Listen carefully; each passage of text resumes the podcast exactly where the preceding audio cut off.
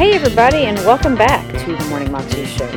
I'm Alicia Sharp, your host, and today on the show we have Joyce Meyer. And she is talking to us about guilt and how we can actually live free from guilt. And sometimes it takes work on our part to really overcome the guilty feelings. Like we know that Jesus has died and set us free, but sometimes the sins of our past really can, for lack of better words, haunt us and just keep returning and keep making us feel guilty and like we, we don't deserve the grace of God. And nobody, the truth is, nobody deserves the grace of God. And everybody, the Bible says, all have sinned and fallen short of the glory of God. So even if we have committed these horrific sins in the past, God has forgiven us and He also wants us to live free from guilt. Here's Joyce. I'm paralyzed with guilt. I see the glaring consequences of my sin every day. It seems there's no escape and my heart breaks over and over. Does this take years to let go of and forgive myself? Um, or do we just learn to ignore that feeling and move on? How do we deal with that guilt? Well, probably my biggest problem was guilt and condemnation. And it did take me a while to get over it because my mind had to be renewed and one of the things that I did, and one of the things that I teach people to do, is to confess the Word of God out loud. So if if I do something wrong, and right away I start to feel guilty, which you know would be the normal process. Actually, I don't do that anymore, but that's what I did for a lot of years. Uh, it's not that I don't have any feeling of regret that I did it, but right. I know the difference in true conviction from God and condemnation.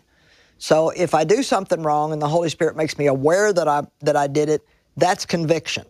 And conviction is intended to lift you out of the sin, whereas condemnation presses you down and keeps you in it. Yeah. So as long as a person allows the devil, and it is from him, to torment them with guilt, the guilt actually weakens them and hinders them from being able to deal with the problem properly.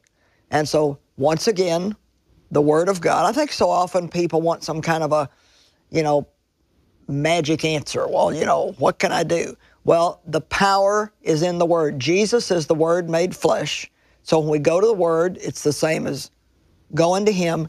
And you know, I I wrote down and memorized every scripture that I could find in the Bible on guilt and condemnation and, and especially like scriptures about righteousness. I don't, I've probably said a million times in my life, I am the righteousness of God in Christ. There is no more condemnation for those who are in, excuse me, in Christ Jesus. Yeah. And eventually, it just, you get it. Yeah. It's like, wait a minute. This has been a lie all this time, and I am not going to let the enemy put that over on me anymore. Uh, you know, to be honest, if people want to really walk in victory, they're, they're, it, it's going to take time. It's going to take some study. Now, you can be saved and maybe go to heaven. Well, not maybe. You will go to heaven when you die if you're truly saved. But to live in victory here, to not suffer like she is, that's going to take a commitment of time. Yeah. And I love what you're saying because her question do I just have to learn to ignore that feeling? Well, the truth the answer is, is, no. There's yeah. something much better. Yeah, but you know, I can remember even saying this feeling that I have is a lie. Because I got right. to the point where I believed the word more than I believed yeah, the way that I felt. Great. And I, I said, I have repented. I'm truly sorry. God has forgiven me. So therefore, if there's no sin, there's no guilt. So the sin is gone and the guilt is gone too. So this is just something the enemy is using against me. And so. And you're fighting back. Yeah. So however I feel, I'm not going to live according to my feelings. So yeah. in a way, yes, you don't have to put up with the feeling because here's the thing, and I hope she's listening and gets this. If you stop feeding that feeling by saying, yes, this is who I am because this is the way I feel, then it will die and you'll see the truth of God's word. Yeah, that is so helpful. Thank you. We always appreciate you letting us ask our questions. Thank you. That was Joyce Meyer. And you can find it on YouTube if you search under You Can Live Free from Guilt, Joyce Meyer. You can also find out more information about her at her website, joycemeyer.com.